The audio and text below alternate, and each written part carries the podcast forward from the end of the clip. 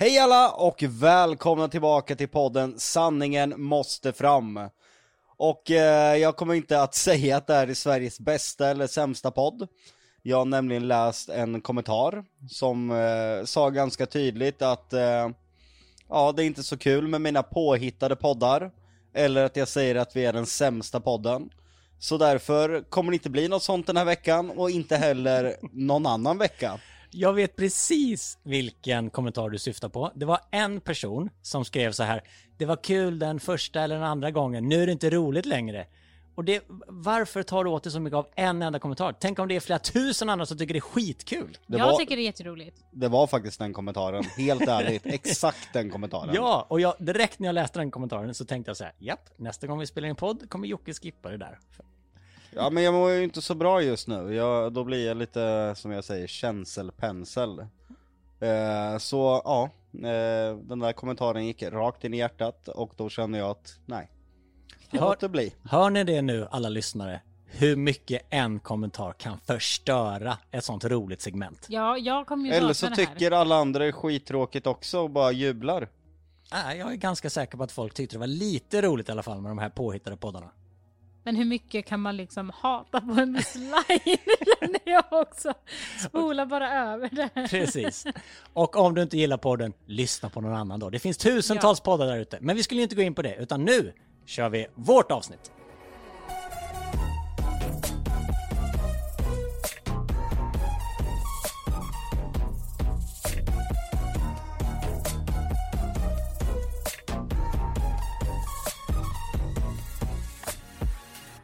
Okej kära vänner, vet ni vad vi ska prata om idag? Ja, spökjakt. Ja, precis. Detta älskade program, kan man säga så?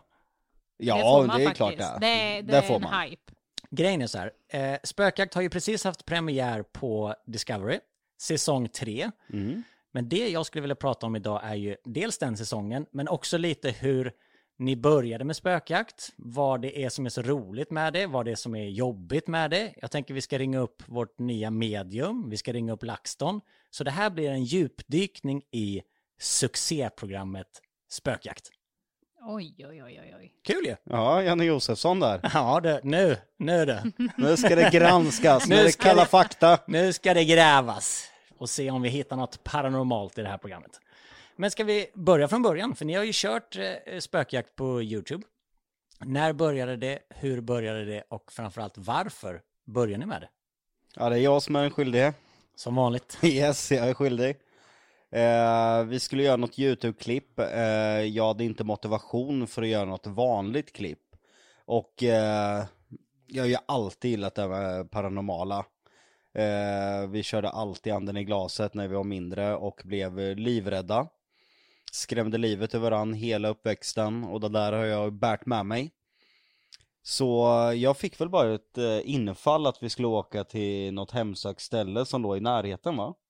Det var klostret va? Eller det som hade varit ett kloster, som var en kyrkogård typ, eller?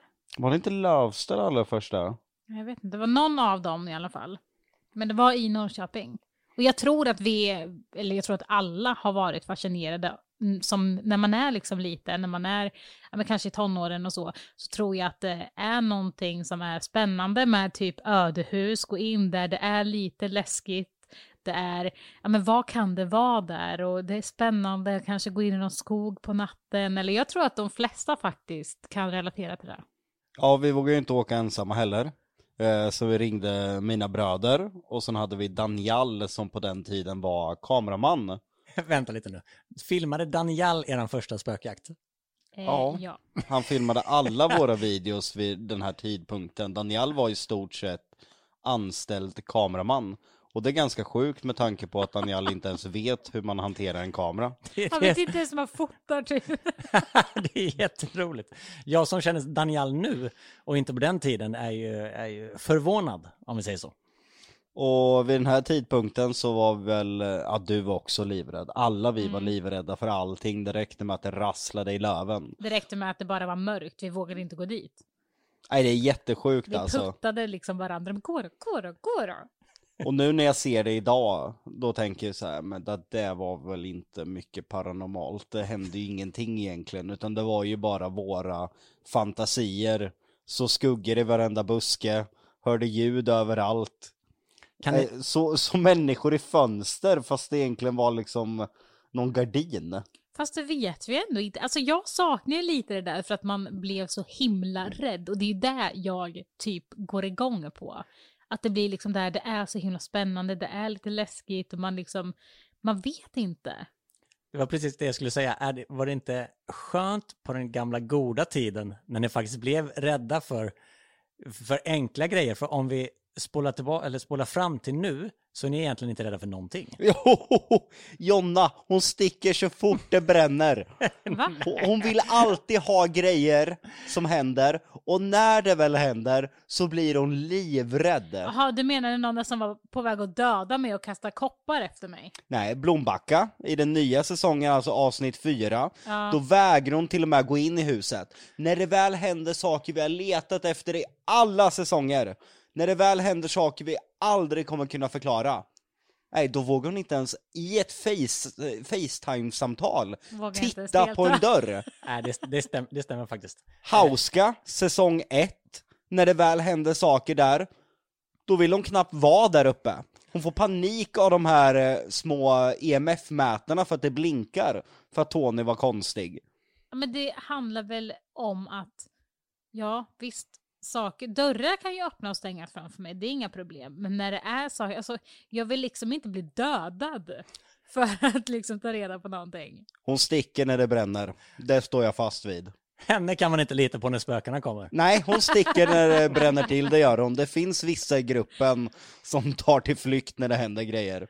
Ja, ska vi gå igenom lite den nya säsongen? För vi har ju lite nya medlemmar med ju. Mm. Eh, såklart består det ju gruppen av er, Jocke och Jonna. Sen har vi ju de, det enda professionella spökjaktsteamet i Sverige, bröderna LaxTon, Tony och Niklas. Superklippor att ha med naturligtvis. Sen har vi ju Daniel, jag vet inte om han är en superklippa, men han är med. Sen så har vi ju eran vän Johanna. Jättekul att få in henne, lite nytt blod. Rädd. Hon är ju, alltså man kan säga att hon är nygammal. För att hon har ju egentligen varit med i så många avsnitt från våran YouTube-kanal. När vi liksom, ja men när spökjakt var en grej på kanalen. Då var ju hon med i i stort sett alla avsnitt nästan. Men hon är ju ny för tv-projektet kan man väl säga. Hon är ny för Discovery-publiken. Exakt. Och sen har vi faktiskt ett nytt medium i år. För de två första säsongerna så har vi haft Andreas. Han kunde tyvärr inte vara med den tredje säsongen. Han ska ju få barn och få flytta och sådär. Så vi gav ju oss ut på jakt efter ett nytt medium och hittade en kvinna som heter Serafia. Som vi ska ringa upp om en liten stund och fråga vad hon har eh, för åsikter om hela den här säsongen. Men det är ju ett, i, i mitt tycke, ett väldigt bra gäng. Vad säger ni? Jag tycker ju att det är kul med fler tjejer i gruppen. Jag eh, har ju varit ensam tjej innan, men eh, jag tycker att det är väldigt kul nu för att vi är lite mer blandat. Jag tycker att det är roligt att testa på ett nytt medium. Och hon, eh, Serafia, är ju just, jag tror att hennes specialitet är väl mest typ kort och att läsa sånt, vilket Andreas kanske inte har använt sig så mycket av innan. Så att det är väldigt kul att kunna jämföra dem också. De jobbar på liksom, de, båda medium, men de jobbar på två olika sätt. Precis. Jocke, vad tycker du om medium? Eh, jag tror att alla som eh, följer spökjakt vet att jag är väldigt skeptisk. Eh, sen får alla tycka och tro precis vad de vill, och då är det ju lika viktigt att jag också får tycka och tro vad jag vill. Jag är ju den i gruppen som är den mest skeptiska. Och då blir det ju att jag är väldigt skeptisk. I och med att jag är skeptisk mot det paranormala så är det en självklarhet att jag är skeptisk mot en människa som jobbar med det paranormala. Den personen säger ju i stort sett det paranormala existerar till 100%. Och då, det blir ju per automatik att jag blir skeptisk mot det här yrket då.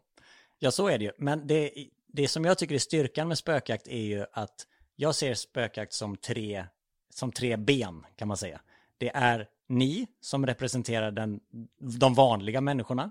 Sen är det LaxTon som i, mitt tycke står för vetenskapen med sina apparater och sin otroliga kunskap.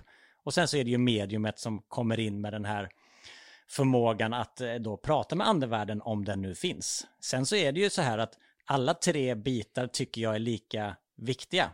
Men sen kan det ju vara så att, att ni kanske tycker att någonting är supersnurrigt som LaxTon eller mediumet säger. Men de tycker ju kanske å andra sidan att ni är supersnurriga när ni inte eh, tycker som dem. Eftersom för dem är det så uppenbart att det är någonting på det här stället som vi besöker. Liksom. Så Jag- det är jag ju tycker helheten. Ja, jag, tycker, jag håller verkligen med där. Jag tycker också så. För att det är också så här, att går vi in i ett rum eller ett hus och sen säger mediumet så här, eh, ja, nej men det är Gösta och Greta som, som bor här som, som spökar. Man bara, okej, ja men då drar vi till nästa ställe. Alltså det blir liksom, okej, vad ska man säga då? Ska man bara, nej det är det inte. Men vi vill ju, vi vanliga som inte jobbar med någonting sånt, vill ju, alltså vi som är skeptiska vill ju mer okej, men vem är det och vad är det och varför? Är det ens någonting här eller är det liksom bara huset eller är, vad kan det vara? Och därför tycker jag att det är så himla viktigt då att man inte kanske bara säger att, att mediumet inte bara går in och bara så här, jo men det här är det här, jo men det kanske inte tillhör den historien som vi kanske kommer stöta på. Utan om det nu är så att vi går in i ett jättegammalt hus, det kanske är flera hundra personer som har dött där. Vem är det vi kommer prata med?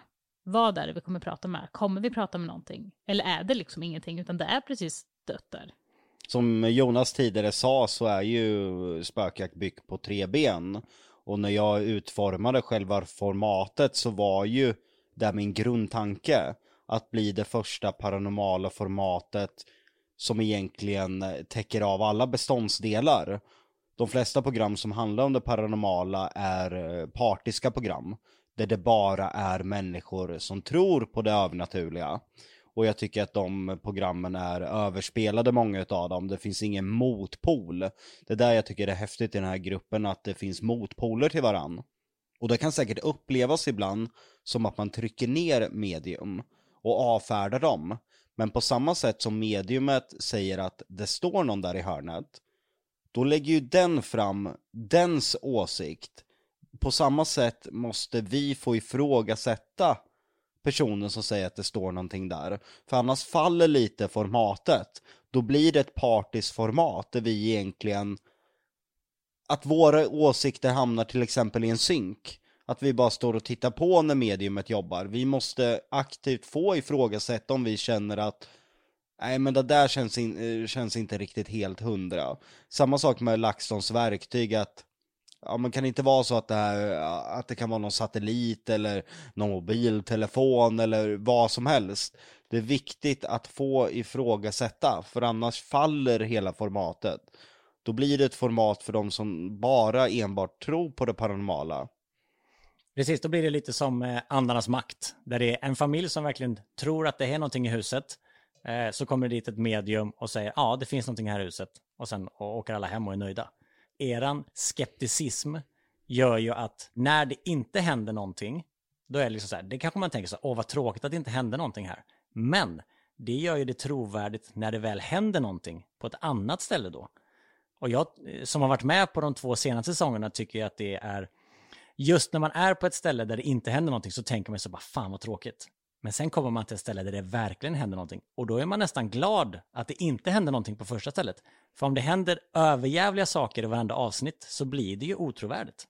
Ja, ja, verkligen. Men när du säger att ingenting händer, skulle vi fråga LaxTon, Andreas eller Serafia, så tycker ju de absolut att någonting har hänt och har massor punkter som de kan refer- referera till intressanta händelser. Men jag och Jonna kanske tycker att nej, här finns inget paranormalt. Där vi upptäckte räcker inte till för att fastställa att här händer det någonting konstigt vi inte kan förklara, utan Jonna och jag kanske känner att det finns en rimlig förklaring till det här. Och då lämnar man ju det öppet för tittarna att tolka.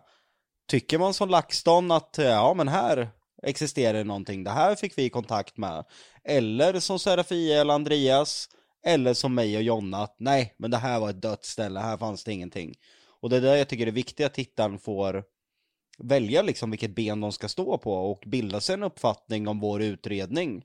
Om de tror att det finns något paranormalt eller att det inte finns. Och sen är det också så att bara för att kanske du och jag Jocke säger att nej men jag tror inte att det finns någonting här. Det betyder ju inte att det inte finns, för vi har ju inget, alltså vi har ju ingenting mer än mina, mina känslor och Jockes känslor och vad vi är med om där. Och sen kan det ju även vara så att det finns ju liksom fler dagar på året, så det kan ju vara så att det kanske är jättemycket aktivitet runt jul till exempel och vi kanske är där i mars.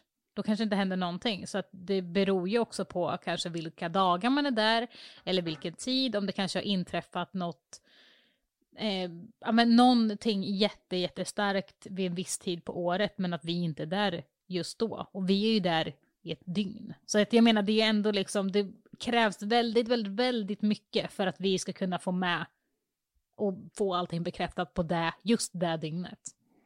Verkligen, så är det ju. Men Jocke, hur kändes det när du tog formatet från YouTube till Discovery? Det var ju en eh, lång kamp i att landa i att eh, få sin eh, vision hörd. För det första mothugget jag fick var ju att nej, en och en halv timme, glöm det. Det här ska vi korta ner till en halvtimme, 40 minuter. Och jag minns eh, Loftus Hall var det första stället vi besökte och det var på Irland. Och det var i den allra första säsongen vi då skulle göra på Dplay hette det på den tiden, nu idag Discovery Plus. Och då hade vi fått eh, ett utskick, i stort sett ett manus. Eh, det här rummet 10 minuter att undersöka, det här rummet 5 minuter att undersöka och jag bara glömde, kasta det där pappret. Så här gör inte vi spökjakt. Och sedan så gjorde vi på vårat sätt, vi filmade i stort sett ett helt dygn. Eh, vi skickade helt överjävliga mängder material till produktionsbolaget som du jobbar på Jonas. Jajamän. Och sedan så får jag ett utkast. Och jag ringer upp det. Hey, I'm Ryan Reynolds. Recently, I asked Mint Mobile's legal team if big wireless companies are allowed to raise prices due to inflation. They said yes. And then when I asked if raising prices technically violates those onerous two year contracts, they said, What the f are you talking about, you insane Hollywood ass? So to recap, we're cutting the price of Mint Unlimited from $30 a month to just $15 a month. Give it a try at mintmobile.com slash switch. $45 upfront for three months plus taxes and fees. Promo for new customers for limited time. Unlimited more than 40 gigabytes per month. Slows. Full terms at mintmobile.com. Jonas och säger Vad i helvete är det här? Kommer du ihåg det? Då var du inte glad.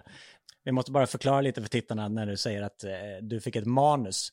Det är ju inte ett manus som, eh, som folk kanske tror ett manus som ett, en skriptad serie, utan det var ju jag och eh, vår redaktör Fred som egentligen satt och eh, gjorde ett upplägg. Så är det ju. Så det är ju inte liksom ett manus som bara så här, här ska ni säga det och här ska ni säga det. Så inte folk Ett tror att det är fel. inspelningsschema kan man väl precis. säga. Vi säger manus i tv-branschen, men så fort man går över till teater eller skriptade serier så är inte manus samma sätt.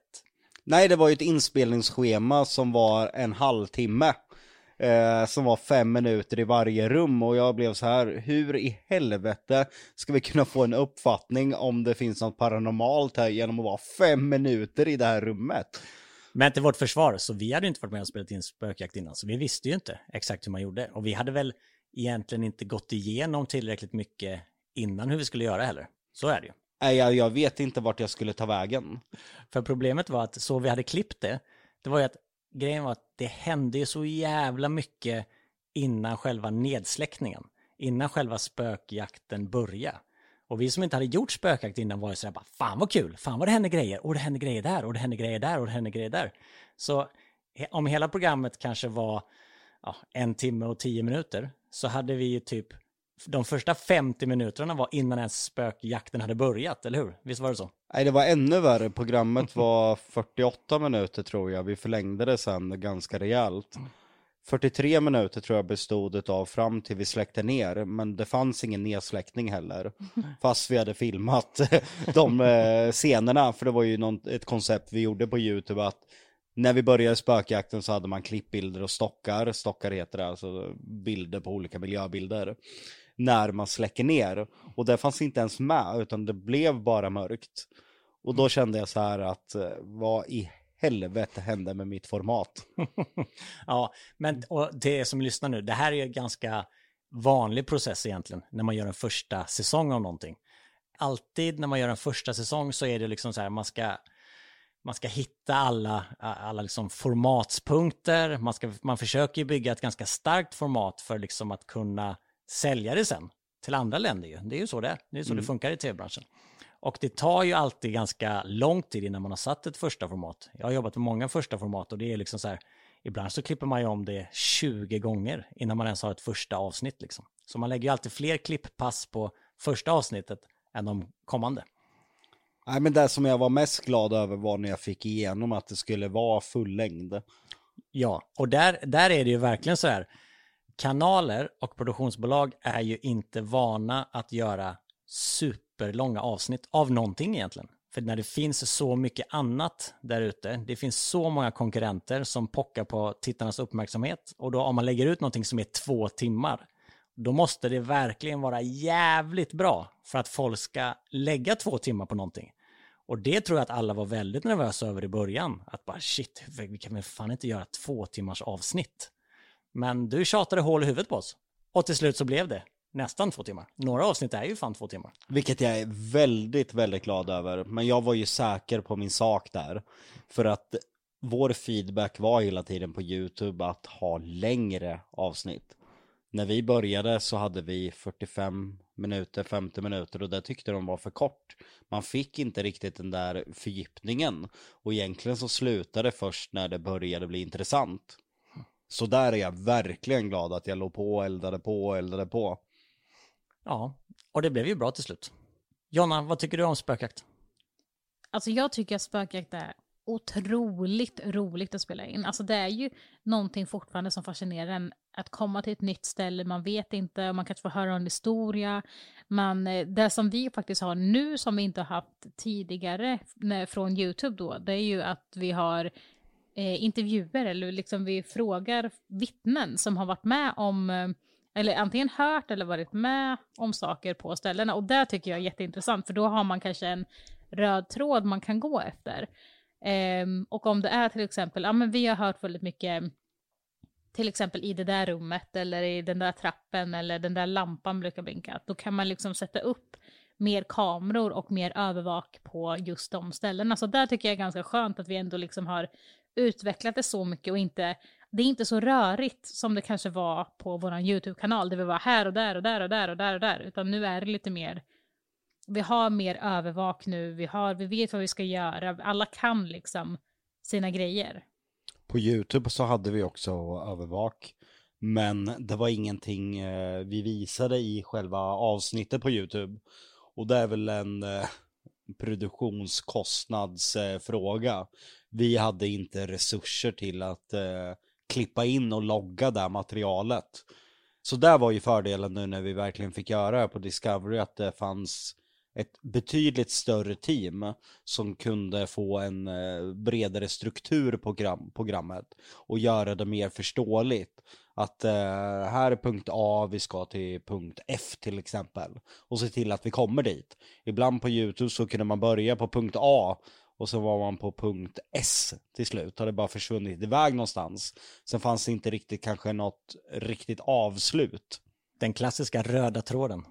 Ja men det är viktigt eh, för att tittaren eh, ska kunna förstå. Och eh, hur mycket den händer på tio olika ställen om vi är på en hemsökt plats. Eller påstådd hemsökt plats. noga med det där. Ja, noga med det där. Så är det viktigt att eh, följa det starkaste spåret. För blir det för många spår som spretar åt alla håll, till slut hänger inte tittaren med. Nej men så är det verkligen. När vi är ute och spelar in spökjakt så filmar vi ju på riktigt i ett dygn. Eh, när vi väl åker dit så är vi ju där liksom till dagen efter. Och vi har ju två fotografer som går runt och eh, filmar i princip hela tiden. Och det är klart att det händer saker som inte kommer med i programmet. Utan där måste man ju göra en, en, liksom ett val. Vilken är den starkaste linjen vi ska köra på? Men om vi pratar den här säsongen som precis haft premiär då. Jonna, vilket ställe tycker du var värst eller bäst? Eh, alltså jag är ju så jävla dålig på namn va. Eh, och eh, mitt minne är ju inte svinbra längre. Men det är den där herrgården. Blombacka. Blombacka. Mm. Alltså det är, jag, jag, ni som lyssnar som har följt oss vet ju att jag har, jag är så jävla fascinerad av Frammegården. För att även om jag inte tror, eller vet inte om jag tror på det paranormala, så vet jag att det finns någonting på Frammegården. Men alltså Blombacka, Dit kommer jag aldrig återvända igen. Och Blombacka är alltså avsnitt fyra den här säsongen. Och när den här podden släpps så har inte det avsnittet gått än. Alltså jag ryser. Du ser ju, jag är helt knottrig, alltså jag vill inte ens prata om det. Så alla ni lyssnare där ute som är sugna på att se Blombacka får vänta någon vecka till. Men jävlar vad jag också längtar till folk får se det. Ja, Vad säger du om. Blombacka Jocke? Det är väl den enda platsen då jag egentligen lägger mig platt. Eh, jag kan inte förklara det som hände där. Eh, det går inte och jag kommer nog aldrig kunna göra det. Men det, det tar emot att säga att eh, det existerar något paranormalt. jag vet inte hur många gånger Jonas har försökt pressa ur mig det här. Men jag säger i alla fall det försiggår saker jag inte kan sätta fingret på och förklara vad det är. Eh, det är min häftigaste upplevelse i spökjakt eh, sedan vi började. Och då har vi ändå varit i Europa i den första säsongen, bland annat på Ancient Ram Inn, som också var en jättehäftig upplevelse. Men jag måste ändå säga att eh, Blombacka, alltså... Jag är speechless när det gäller det här avsnittet. Och vi kan även säga då att vi har varit på väldigt många hemsökta platser som har, ja men det har varit utomhus och det har varit i tomma hus, det har varit i slott och det har varit hit och dit. Blombacka är ju det enda stället vi har varit på där folk faktiskt bor. Precis, det bor ju faktiskt folk där nu. Mm. Vilket i min värld, som också var med på Blombacka, är ju helt galet. Jag vill bara säga, varför flyttar ni inte det jävla idiot? Flytta! För guds skull! Jag tror inte att man märker när man bor i det där, för jag pratar alltid om, det vet du. Jag börjar med att säga om det paranormala existerar. Jag tror att du blir påverkad på ett sätt eh, att du inte märker av det själv. Vi träffade ju kort han som bodde där. Eh, jag vill inte prata illa om någon på något sätt, men jag tyckte att han uppförde sig väldigt märkligt. Var väldigt tillbakadragen, eh, undvek ögonkontakt, hälsade knappt överhuvudtaget. Och även eh, vårat medium som har haft en kontakt där kan bekräfta att personen har fått ett eh, förändrat beteendemönster.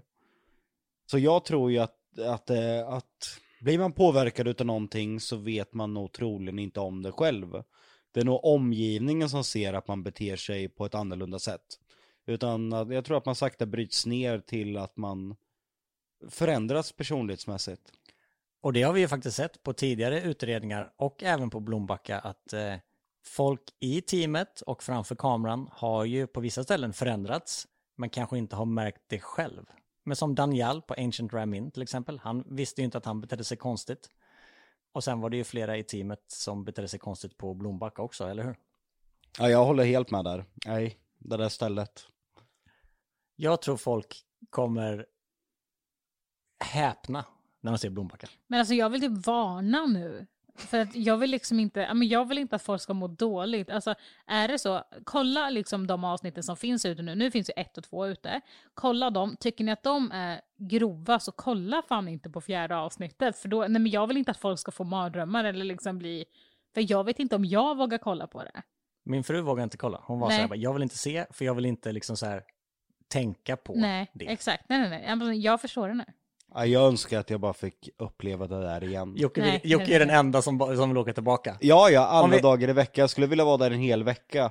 Just ögonblicket när jag går in i garderoben som då dottern som bor i den här tilläggsbyggnaden. Det var alltså två byggnader vi undersökte. Den ena byggnaden där eh, pappan bodde och en tilläggsbyggnad där dottern bodde. Och eh, det som ska sägas runt det här huset är att det vilar en förbannelse. Huset har börjat brinna två gånger och efter det ska brinna den tredje gången så ska du åka ner i ån tror jag. Och dessutom så har en person eh, mystiskt gått bort eh, i ån där genom att eh, personen fastnade och frös eller frö, frös ihjäl va? Ja, ja, drunkna typ, eller se. Ja, en kort historia om stället så att ni ändå förstår lite. Och eh, vi vart pekade mot en garderob där utav dottern. Och jag går in i den garderoben, jag, jag hinner stänga dörren, kan ta 10 sekunder.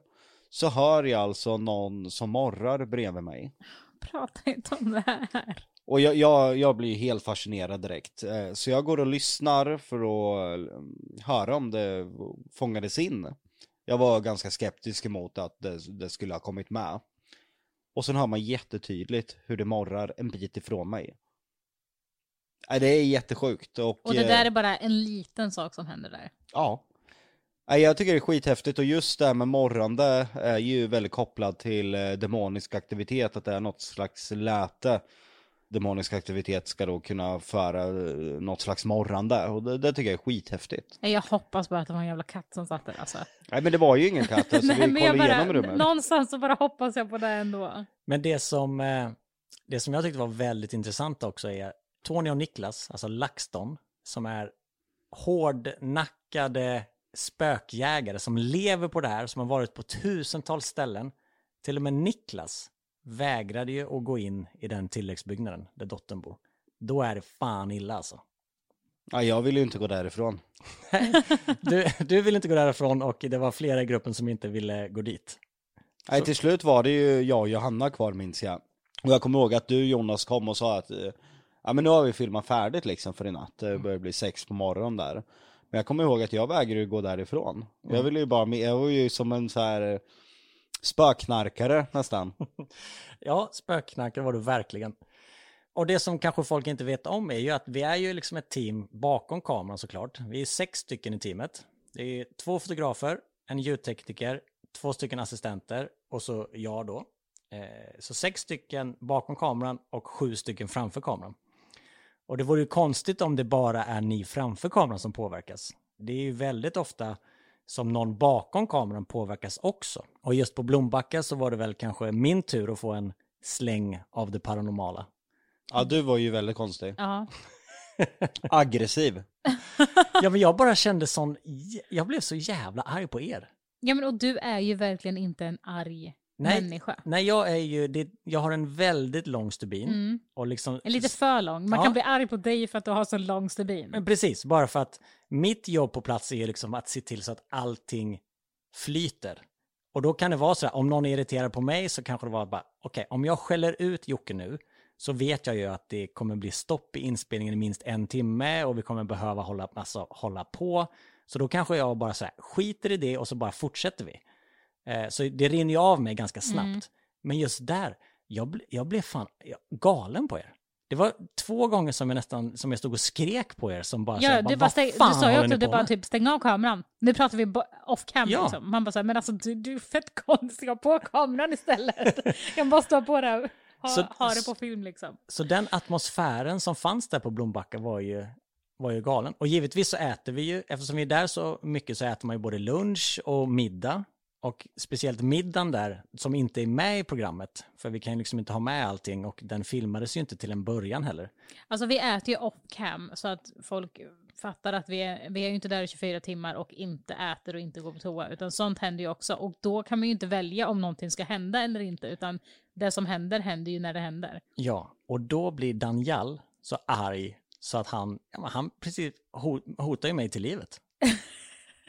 Eller hur? Ja, och alla betedde sig jättekonstigt på middagen. Det slutade ju med att jag gick och satte mig någon annanstans. Ja, du blev ju sjukt obekväm. Alltså grejen är ju att vi är ju inte, alltså vi hade ju kunnat göra vad som helst framför varandra för att vi är så familjära. Alltså det är ingen som skäms för någon, men det vart så jävla stelt. Jag har nog aldrig varit på en stelare middag i hela mitt liv och det vart verkligen så här. Jaha. Det var otroligt konstigt. Men bara så att lyssnarna förstår att det är liksom en ganska stor apparat eh, bakom också. Och sen har vi ju en redaktion som sitter på kontoret och så fort vi har spelat in vårt material så skickar vi ju det till en efterbearbetning som sätter tänderna i det. Och så tar det ju några månader att liksom klippa ihop det här.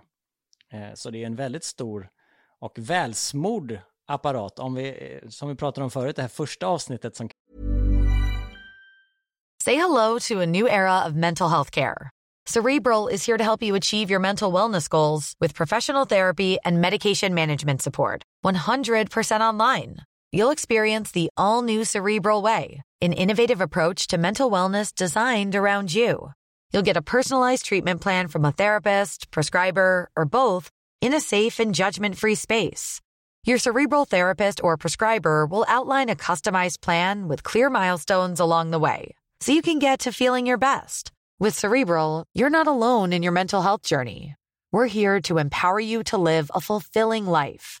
So take that first step towards a brighter future and sign up today at cerebral.com slash podcast and use code ACAST to get 15% off your first month. Offer only valid on monthly plans. Other exclusions may apply. Offer ends July 31st, 2024. See site for details. Every year, one thing is always predictable postage costs go up. Stamps.com gives you crazy discounts of up to 89% off USPS and UPS services, so your business will barely notice the change. Stamps.com has been indispensable for over 1 million businesses just like yours. It's like your own personal post office. No lines, no traffic, no waiting. Sign up with promo code PROGRAM for a four week trial plus free postage and a free digital scale. No long term commitments or contracts. That's Stamps.com code PROGRAM. kanske inte riktigt blev som du Jocke tänkte från början. Nu, vad tycker du om slutprodukten nu? Ja men nu är vi ju någonting på spåren. Jag tror att vi kan göra det ännu bättre och vi har ju väldigt många möten hur vi ska göra det bättre. Och jag tror redan nu att vi har en syn på säsong fyra, hur vi ska kunna toppa det ännu mer och det tycker jag är kul att man inte bara, men nu har vi formatet, nu, nu kör vi bara på i tio säsonger. Utan att vi hela tiden har en dialog om att försöka göra innehållet bättre. Och det som har varit det svåra är ju att vi har blivit fast i Sverige i två säsonger. Tanken med spökjakt och det här formatet på Discovery var ju att eh, vi var färdiga med Sverige. Det har vi gjort på våran YouTube-kanal. Sen kom ju en pandemi som alla vet eh, och vi blev eh, fast i Sverige. Och då tänkte vi, ja men Borgvattnet, Frammegården, det finns ändå lite intressanta ställen att återvända till. Och sen tog inte pandemin slut, eh, så vi sköt upp spökjakt. Sen kom andra vågen, så vi sköt upp spökjakt. Och sen kände vi att nej, vi kan inte skjuta upp det här formatet mer för att eh, tittarna var ju galna. De suktade ju efter att få en ny säsong.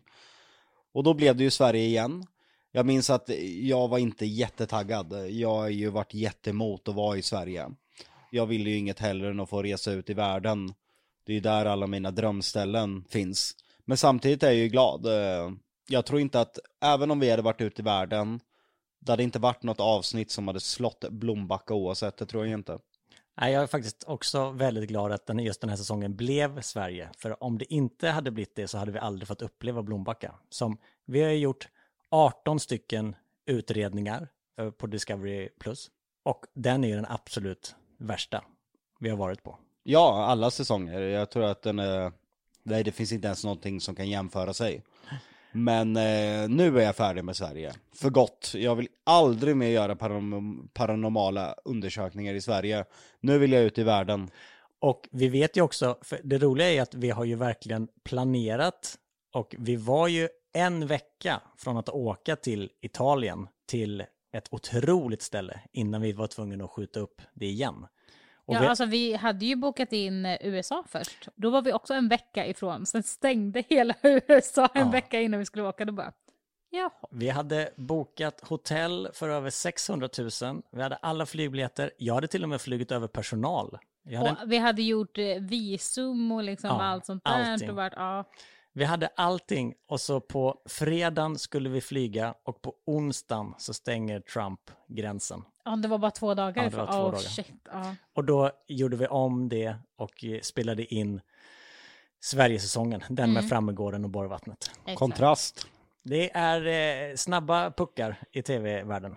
Och sen så tänkte vi ju att, äh, liksom i oktober, då måste vi kunna åka ut i Europa. Alltså förra, mm. förra mars. Läget var ännu värre. Ja, vi är bara sådär, ja men då åker vi till eh, Europa, vi har liksom Frankrike, Italien, vi, hade, vi har liksom Hoya Forest i Rumänien, så feta ställen. Och en vecka innan så bara, nej, vi, vi kan inte. Vi kan liksom inte, vi har ju också ett ansvar mitt i en pandemi naturligtvis. Och det, vi kan ju inte bara flänga runt då. Utan nej. när vi åker runt i Sverige så gör vi det under väldigt ordnade former. Jag tycker det är så nice, för att vi, vi träffar inga och vi är liksom i våran buss, i våra stugor. Vi är verkligen så, alltså det är så nice och det, det känns ändå så bra att vi ändå gör det så bra. Och liksom vilka hänger på de här ställena? det är liksom ingen som hänger där frivilligt. Nej, det är så roligt, för vi på produktionsbolaget pratar ju det om naturligtvis. Liksom bara, okej, okay, hur gör vi det här smittsäkert? Så hur gör vi det liksom för att, eh, enligt konstens alla regler? Och jag säger bara, men vi träffar ju ingen. det finns ju, alltså till de ställena vi åker till, antingen är de övergivna, Eller så finns det en ägare och den ägaren lämnar ju nyckeln och sen så Ja, går vi och in. de är ju liksom. ändå inte där när vi spelar in. Nej, liksom. nej, nej, precis. Ingen är ju där på plats när vi spelar in, utan då är ju vi helt själva. Och det är alltid bara en person som hämtar all mat och vi äter all mat där. Så egentligen är det ju typ säkrare där när man är hemma. Ja, för hemma går man, måste man ju ändå gå och handla någon Ja. gång. Det behöver vi inte på plats eftersom Nej. vi eh, caterar allting. Vi sköter oss bra. Vi sköter oss bra. Men det kommer ju alltid gräma det här med USA. Alltså de ställena vi hade. Ja. Jag vet inte, jag har väl kanske pratat lite löst om det, men för er som lyssnar så hade vi ju det riktiga Conjuring-huset klart. Ja. Eh, vi hade Philadelphias kyrkogård. Vi hade Valeska Axe Murder Murder House. Alltså vi hade helt Jag är galna glad ställen. att vi inte skulle till det Jag, Nej men jag Jonna, du hade inte gått in i något av de husen. Nej, men jag hade inte gått in i skogen. Och det sa jag till er så många gånger innan. Men Jag, det är inte USA. Nej, men alltså det är den som jag verkligen... För jag sa till er, jag bara jag hoppar säsongen för jag går inte in där, punkt slut. Jonna ska in i Hoya Forest. Nej, alltså jag kommer inte gå in där. Ja, Och det är ju sen- mitt drömställe. Och sen är det där jävla yxhuset. Jag går inte in där. Det är de två ställena Men som vad jag vet menar nu. Så när vi åker till Rumänien så kommer inte du åka med? Jag står utanför. Aldrig. Ja, men Ska du stå själv utanför kommer det vara ännu värre än att vara med oss inne i skogen. Nej, jag, jag vet inte vad jag gör. Jag kommer inte följa med. Säsong 4, premiäravsnittet, då vill jag ha Fo- Hoya Forest. Och för er som inte vet så är det här världens mest, absolut mest hemsökta plats. Det finns ingenting att ens jämföra med. Vi kan göra så här, alla som lyssnar på podden och har liksom bara sådär, ah, jag vet ett svincoolt ställe i Italien eller i Frankrike eller ute i Europa. Skicka DM eller skriv på, på poddens Insta eller reach out så vi får eh, reda på det. För det är alltid kul med, vi vill ju åt de här guldbitarna och kanske inte de sådär turistattraktionerna som står på listor och grejer. Man Nej, inga jävla slott. Nej, man vill ju verkligen hitta dem där. Vi har ju ett magiskt kloster i Italien där munkar utövade svart magi och offrade till djävulen och sånt där. Ja, det är också riktigt häftigt. Men det är, det är Hoya Forest-hjärtat som dunkar på mig. Ja, jag vet. Det vill bara åka till Hoya Forest. Nej men det har ju varit en dröm hela livet, alltså det här, det här är en skog Alltså som... vem har det som dröm? Är du sjuk? Ja, men just för att det har hänt så mycket sjuka saker som absolut inte går att förklara. Alltså listan, jag skulle kunna sitta här ett avsnitt och bara gå igenom Hoya Forest så skulle det ett helt avsnitt av podden. Så mycket oförklarliga saker har hänt på det här stället. De, tror ju att eh, Bermuda-triangeln, samma sätt som den platsen ligger på, ska det finnas något liknande där Hoya Forest eh, ligger, att det är där det kan bero på. Ja, absolut. Vi åker dit. Jonna, det Alla har, det har dagar i ju, veckan. Det har ju på riktigt varit så här att det har gått in en liten flicka i skogen, försvunnit, varit borta i flera år och sen efter några år så kom hon tillbaka och var lika gammal som när hon försvann. Nej. Och det är Nej, det där är finns bekräftat. inte Nej, bekräftat. nej, Det är nej, visst nej, bekräftat. nej. Nej, inte Nej, bekräftat. nej, Jo. nej, nej. Snacka skit. Nej. Det är bekräftat. Nej, Hur kan man det- veta det- att hon var så gammal då? Ja. Var det för att hon sa det eller? För att ingen annan har sagt hur gammal hon är? Ja, så är det. Det finns däremot människor som har gått in där och kommit ut ur skogen och varit borta jättelänge och inte är medvetna om det för fem öre. Och folk som har gått in, dött. Ja, Och inte kommit ut. Och inte kommit ut igen. Ja, ja, där med. Mm. Men just den, den här lilla flickan, det, det är samma som Jonna sa. Bull. Låter, ja, det låter som en myt. Nej. Jo, en sån här urban legend låter det som. Ni kommer behöva ha rep runt er när ni går in i det där så att ni inte Jag försvinner. kommer inte gå in Jonas. så jag behöver Mm. inget rep. Du menar alltså att det finns en bekräftad människa som inte åldras? Det är ju vad du påstår här i podden. Ja. Det, det vore ju ganska extra, extra vad, vad säger man? Ex- Det vore ganska extremt, eller vadå? Ja, extraordinärt. Ja, väldigt Eh, extraordinärt. Det känns som att... eh, Det är inte jag som hittat på det, så Dels veta... skjut inte mig. Dels vetenskapen borde ju vara väldigt intresserad av den här flickan. Det borde ju ha varit väldigt mycket tidningsartiklar och löpsedlar om det alltså är en flicka då som eh, har slutat åldras på grund av en skog. Det Men, känns men att... vadå, har hon, åldras hon efteråt då? Inte fan Eller jag. alltid Nej, fan har bara läst sin jävla urban legend. En ding-ding-värld, det är där jag får min fakta ifrån. Ja, det, det låter faktiskt som det, helt ärligt. Var det status på Facebook eller?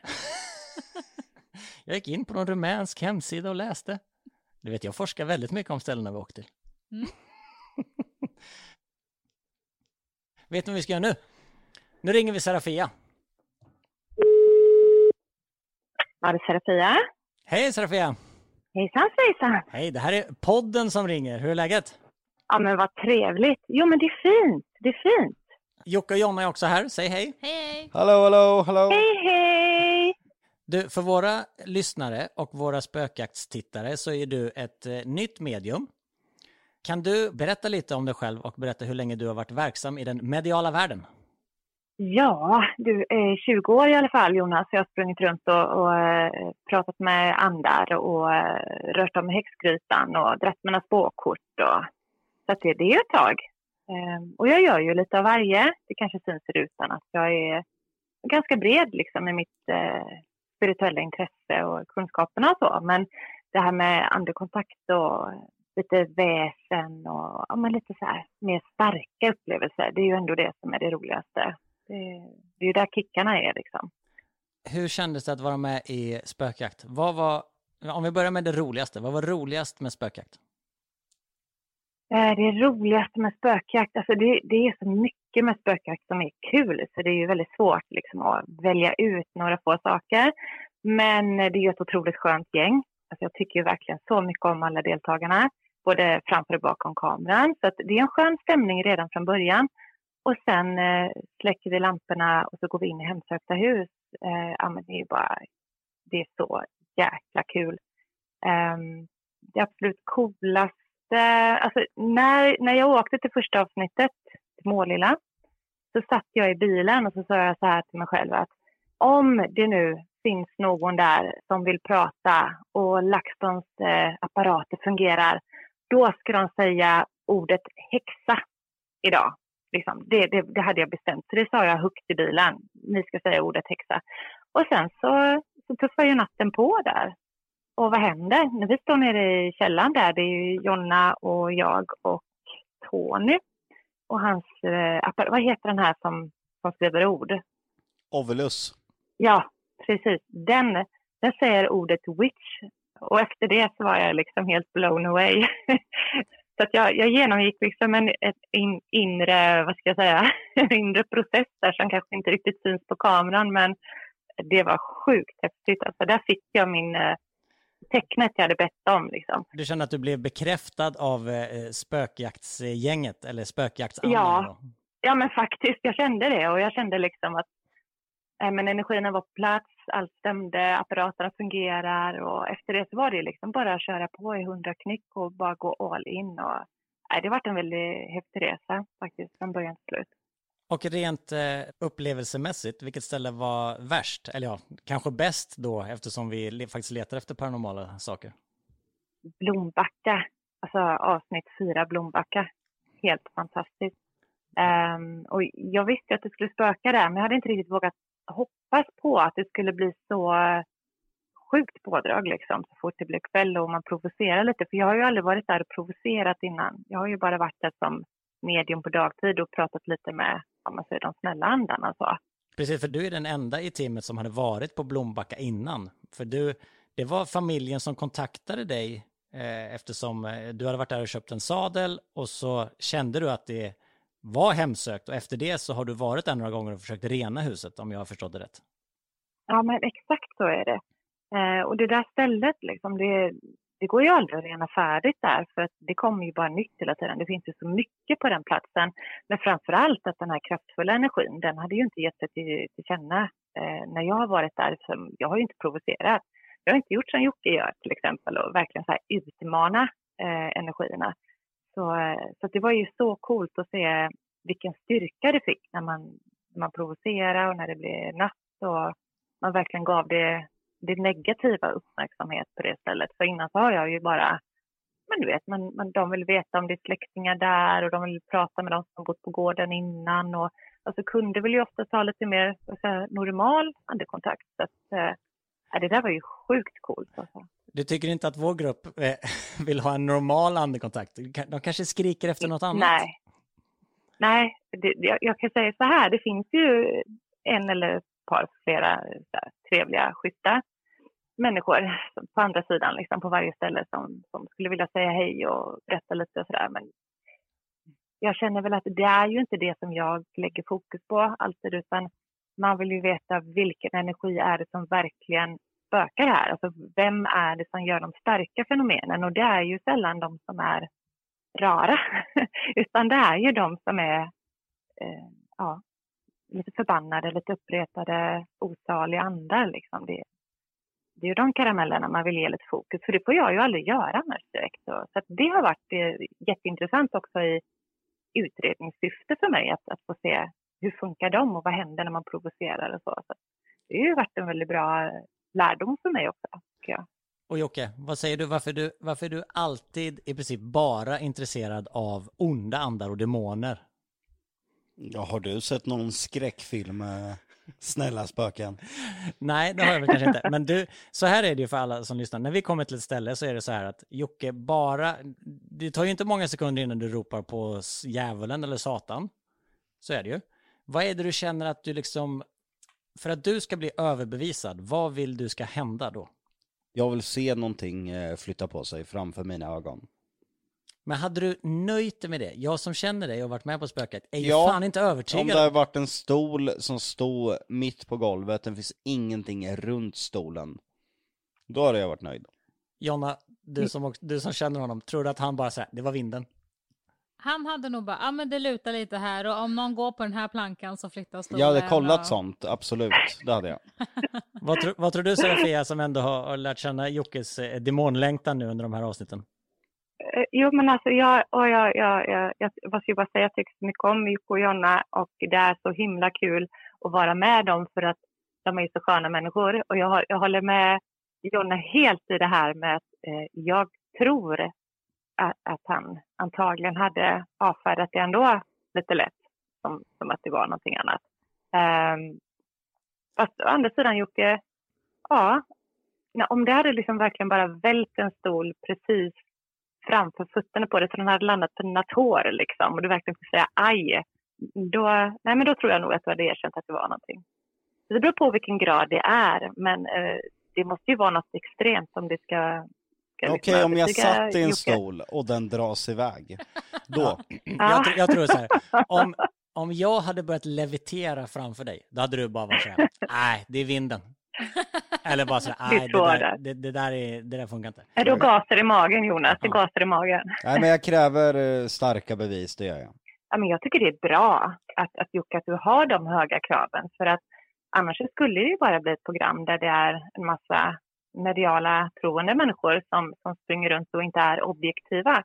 Så att jag tror att det är det här som gör spökjakt så vansinnigt intressant. Eh, det är ju att det finns mycket olika vinklar och eh, tro och eh, att det finns en skeptiker. Det ju, utgör ju hela basen för att det här ska bli en seriös utredning. Liksom. Så att det, ja, men det är skönt att vi är olika. Det är ju jävligt underhållande också många gånger. Ja, jag tycker att det har varit en väldigt intressant och rolig och spännande säsong och det ska bli kul att släppa det här, speciellt avsnitt fyra. Det ska bli kul att publiken får se alla avsnitt naturligtvis, men just avsnitt fyra tror jag kommer att eh, höja på ett och annat ögonbryn där ute i Titta-Sverige. Men Serafia, tusen tack för att du var med. Ja, men tack själva och ha en eh, fullständigt underbar sommar. Detsamma. det är Så hörs samma. vi igen. Ha det bra Samma Serafia. kram på er. Kram, kram. Hej, Hej då. Hej då. Hej, hej. Nu ringer vi Tony, vår kära spökjägare, för att se vad han tycker om den här säsongen. Ja, Tony. Tjena Tony, det här är Jonas, Jocke och Jonna från podden som ringer. Tjena, tjena. Tja, hur är läget? Jo, men det är bra. Eh, lite hes bara. Det låter som jag varit på någon fotbollsmatch och skrikit, men det har jag inte. Suttit för nära AC'n tror jag. är du möjligtvis på LaxTons hemsökta museum och jobbar idag? Ja, det är vi. Vi har ju haft fullt upp här idag med, med besökare. Så att, eh, ja, nej, där var det riktigt mycket att göra. Det är ju jättekul nu under, under sommaren när det är verkligen högtryck. Ja, verkligen. Du, vi pratar ju om spökjakt i det här poddavsnittet. Just eh, för att avsnitt 1 och 2 har ju haft premiär när den här podden sänds. Och eh, ja, förhoppningsvis har det ju gått bra. Eh, men jag ville veta lite vad ni i LaxTon tycker om nya säsongen. Ja, men eh, jag tror jag, jag vet inte om jag har sagt det till, eh, ja, men till några i alla fall, när man ska jämföra vad vi gjort innan. Så om man slår ihop det bästa från säsong 1 och 2 så får man lite grann av det vi upplever i säsong 3 tycker jag personligen. Det är ju framförallt kanske ett avsnitt som sticker ut eh, mer än andra där, men ja, jag tycker ändå det var, det blev bra ändå. Man hade väl lite grann så här, okej nu blir det i Sverige igen, men det finns många ställen i Sverige. Så, och jag tycker ändå vi lyckades få tag i, i några guldkorn där.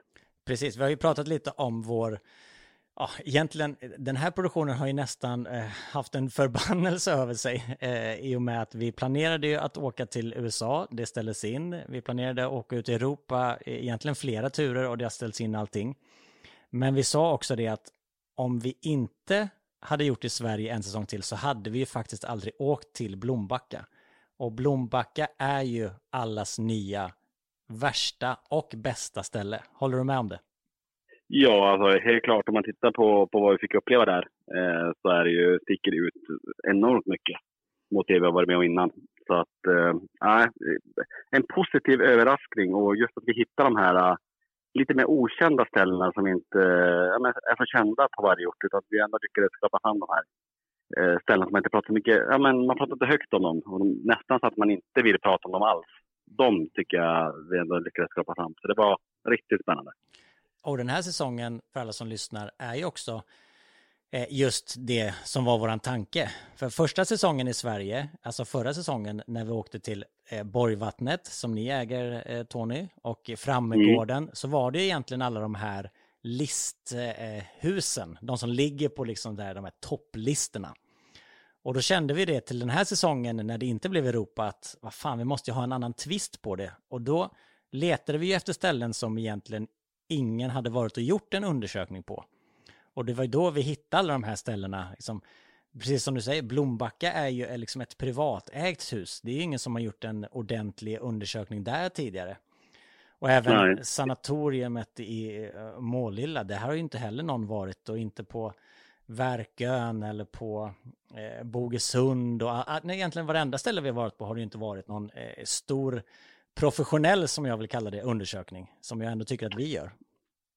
Nej, precis. Och det är, det är väl det som jag tycker ändå är så, så fascinerande. Dels att man hittar de här ställena, men då tänker vi också hur många fler sådana här finns det där ute som vi just nu inte vet om. Men eh, där man, så att egentligen vill man inte ta dit någon man, i, i tro att det kanske blir ännu värre ifall man börjar röra upp någonting. Men det sätter ju ändå lite så här hopp till att ja, men det finns så himla mycket ställen där ute. Eh, det gäller bara att hitta dem. Ja, och det tycker jag vi lyckades med den här säsongen. Verkligen. Ett ställe som påverkade mig ganska mycket också, inte för att jag personligen blev påverkad, men för att du och Niklas blev påverkade. Ni, eh, Jonna, kommer du ihåg Bogesund? Avsnitt 6 den här säsongen. Jag som sagt kan ju inte riktigt namnen på ställena vi är på, men är det det där fyrkantiga slottet typ? Det är... Borgen, det som ser ut som en borg. Precis. Eh, avsnitt 6 är eh, Bogesunds slott och det, är, det ser ut som en borg och där blev Niklas och Tony väldigt påverkade. Berätta lite Jonna hur det kändes när, eh, när LaxTon blev påverkade så blev vi alla påverkade. Ja, alltså det blir ju lite så här att jag springer ju när saker händer och för att jag inte ska kunna springa så behöver jag ha alltså Niklas eller, Lack, eller Niklas eller Tony vid min sida. För att det känns som att de alltid är så här, de är mer, okej okay, nu står vi stilla, nu hörde vi en duns där, nu kommer vi gå in där. Och de är alltid så himla, de blir inte uppjagade. Utan händer någonting så tycker de bara att det är häftigt, men ändå på en lugn nivå. Jocke kan ju bli helt uppspelt eller arg eller någonting sånt där och jag blir rädd och springer. Medan LaxTon är väldigt ja, men, de står kvar, de är lugna, de är pedagogiska skulle jag säga i allt kaos. Och då blir det att man litar så mycket på dem att de blir liksom någon pelare man lutar sig mot. Men när de blir påverkade och kanske helt virriga, kanske bara, ja men kom vi därifrån eller ska vi dit? Då blir man ju verkligen så här, oh shit, okej, okay, det här var min kompass, kompassen funkar inte, jag drar. Nej men så var det ju, första säsongen i Hauska så var det ju då blev ju du Tony väldigt påverkad och Jonna blev livrädd. Men den här mm. säsongen i Bogesunds slott, då var ju ni två, eh, du och Niklas, ni var ju helt lost. Ni visste ju inte ens vilket rum ni var i.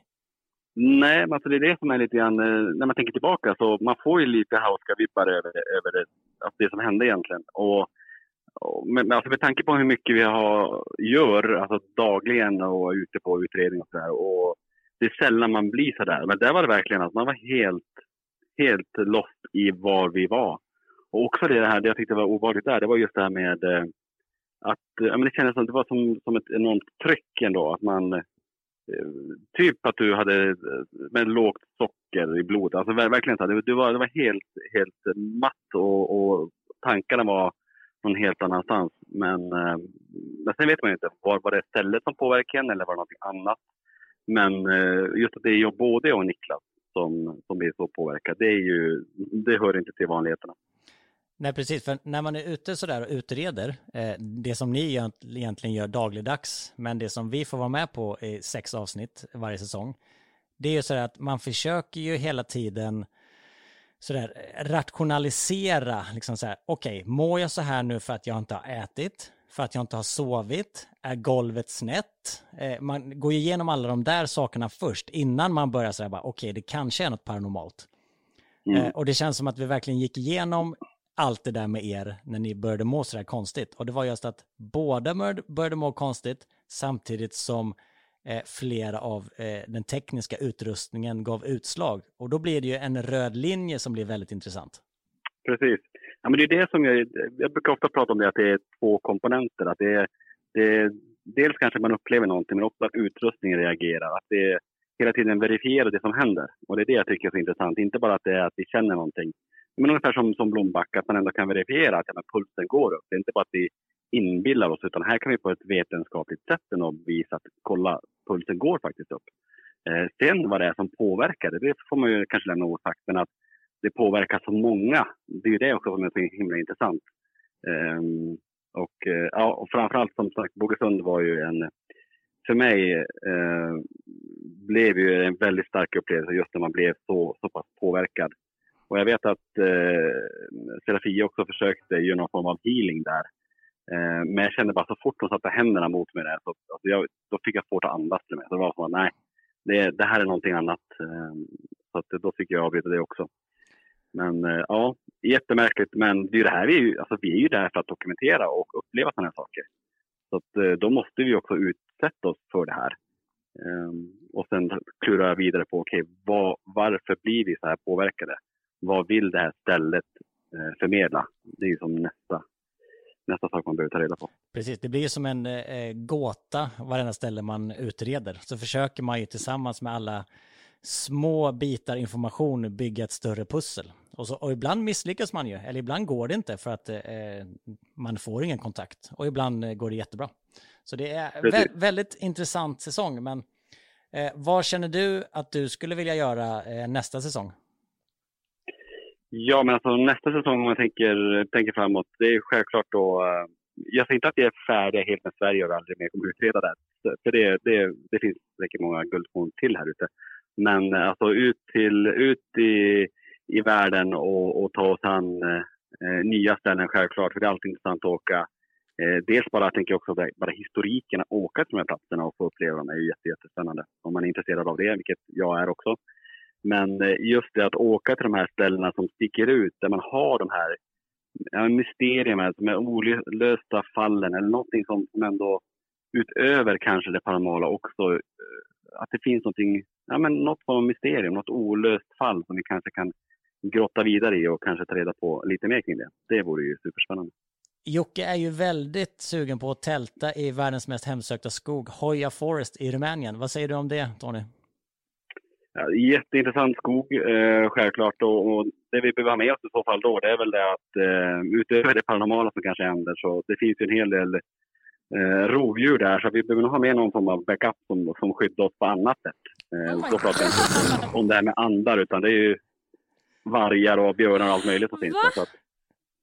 Nu vill jag verkligen ännu John- mindre dit. Jonna ville inte åka dit från första början, men nu när du börjar snacka om vargar och björnar så är det helt kört att få med henne. Ja, alltså, så det, inte. alltså det, det, det får man väl tänka på lite grann. Att vi får ju ha någon, eh, åker vi dit så behöver vi ha, ha med oss lite annat beskydd än kristaller och medium tror jag. Vet om är Daniel, han löser det. Ja, ja. Ja, han fixar det. Han fixar det. Tony, tusen tack för att du tog dig tid att snacka med oss i podden. Ha det bra så hörs vi. Ja, tack själva. Ha det gott. Hej! Hej. Ja, men då tycker jag det, vi bestämmer det. Det blir Hoya Forest med björn, eh, björnskydd. Alltså, Kommer bli superkul. Nej. Jonna, du ser helt chockad ut. Ja, men jag måste ju... Jag måste ju öka min livförsäkring, förstår ni väl? Ja, nu måste du. Något enormt. Har du bra försäkring? Jag vet inte, det är Rajal som håller koll på sånt här. Har jag en sån försäkring? Okej, kära vänner. Spökjaktsäsongen har precis börjat. Två avsnitt ligger ute nu när det här avsnittet sänds och det är fyra utredningar till och sen ett tillbakablicksavsnitt. Så det är sju stycken avsnitt den här säsongen. Mm. Och vi kan väl utlova att det händer väldigt mycket. I alla fall speciellt på ett ställe. Ja, jag skulle säga, nu, jag är alltid öppen och ärlig, jag vill inte lägga ner den här säsongen. Jag skulle säga att den här säsongen, två avsnitt är bättre än alla de andra säsongerna. För jag tycker också Bogesund, på grund av att det händer saker som är kopplade till ett annat ställe, vilket gör den utredningen också till riktigt otäck. Men de andra ställena skulle jag säga är svagare än många utav de casen i säsong 1 och 2. Så det hamnar på ett medelbetyg. Eh, vi har jättehöga toppar i att man har det bästa avsnittet. Men det finns också ställen som jag inte alls eh, tyckte höll måttet. Men också vill jag säga att jag tycker att alla, alla ställen har haft väldigt intressanta vad säger man, bevittnare? Vad säger man? Vittnen och historik. Exakt, Ja. vittnen och historik och många har varit väldigt, alltså häftiga, ställena har varit väldigt eh, häftiga och det har varit konstiga saker som har hänt, det har varit und, alltså vissa saker undligt, till exempel eh, många hus har varit jätte, jätte små utanpå, men när man går in så är det jätte, jättestort och tvärtom och sånt där. Och det tycker jag är så himla fascinerande också, att det liksom är, man, man blir lurad. Mm. Ja, jag tror att det finns något för alla den här säsongen. Och jag, precis som vi sa i början så tycker jag ju att det är bra att det är några avsnitt. Jag skulle inte säga att de är svagare, det är bara det att det inte händer lika mycket. Det vore ju konstigt om det hände lika mycket i alla avsnitt. Och de är svagare. Jag, skulle, jag, jag, jag tror nog att eh, hela serien kommer explodera när Blombacka sänds. Jo, men det är ju också att, alltså till och med de förra säsongerna är ju piss i havet om man jämför med Blombacka. Ja, jag tror Vi att kommer ju allt aldrig smäller ens då. hitta ett ställe som Blombacka. Jag tror att eh, Blombacka kommer bli det mest tittade avsnittet och det kommer bli superviralt för att innehållet är så jävla sjukt. Fan, nu hypar vi upp det. Ja men det är så. Ja, jag håller med. Det- Jag var på plats, jag vet. Jag var superpåverkad, jag också. Vi avslutar med att säga också att vi eh, ska faktiskt åka på en spökjaktkryssning. Vi har anordnat, anordnat en spök, spökjaktskryssning där vi kommer ha med oss eh, ja, men våra team som är framför kameran. Eh, som avgår första oktober och sen är man där till andra oktober. Och det här går att boka så vi kan lägga upp ja, men, en länk i våran Instagram där. Och det här är alltså massa så här seanser och man kan testa LaxToms-verktyg och det är meet and greets och så vidare och så vidare. Och, det är Och en 18 års gräns. jävla fest Ja, första bör- kvällen. Exakt, det börjar med en fest. Kul ju! Så Ja a- det ska bli kul. Alla ni spökjaktsfantaster och eh, folk som är intresserade av det paranormala, se till att boka biljett på spökjaktskryssningen. Ja eller Precis. bara bli, bli skitfulla. Ja, Och det är verkligen men så man, här, för att bli skitfull måste man ju boka biljett. Ja. Och vill man ha en biljett så måste man boka, boka, boka. Det kan vara så att det är slutsålt. Att det till- redan är. Ja för jag vet att det är 300-400 biljetter som redan har gått. Så att Redan eh, det, går, det går fort, så vill ni skynda er så skynda. Siljaline.se Vill ni skynda er så skynda. Med de kloka ord från Jonna Lundell avslutar vi den här podden och säger tack för att ni lyssnade. Vill ni skriva någonting härligt till oss så gå in på vår Instagram, sanningen måste fram. Tusen tack för att ni har lyssnat! Hej då!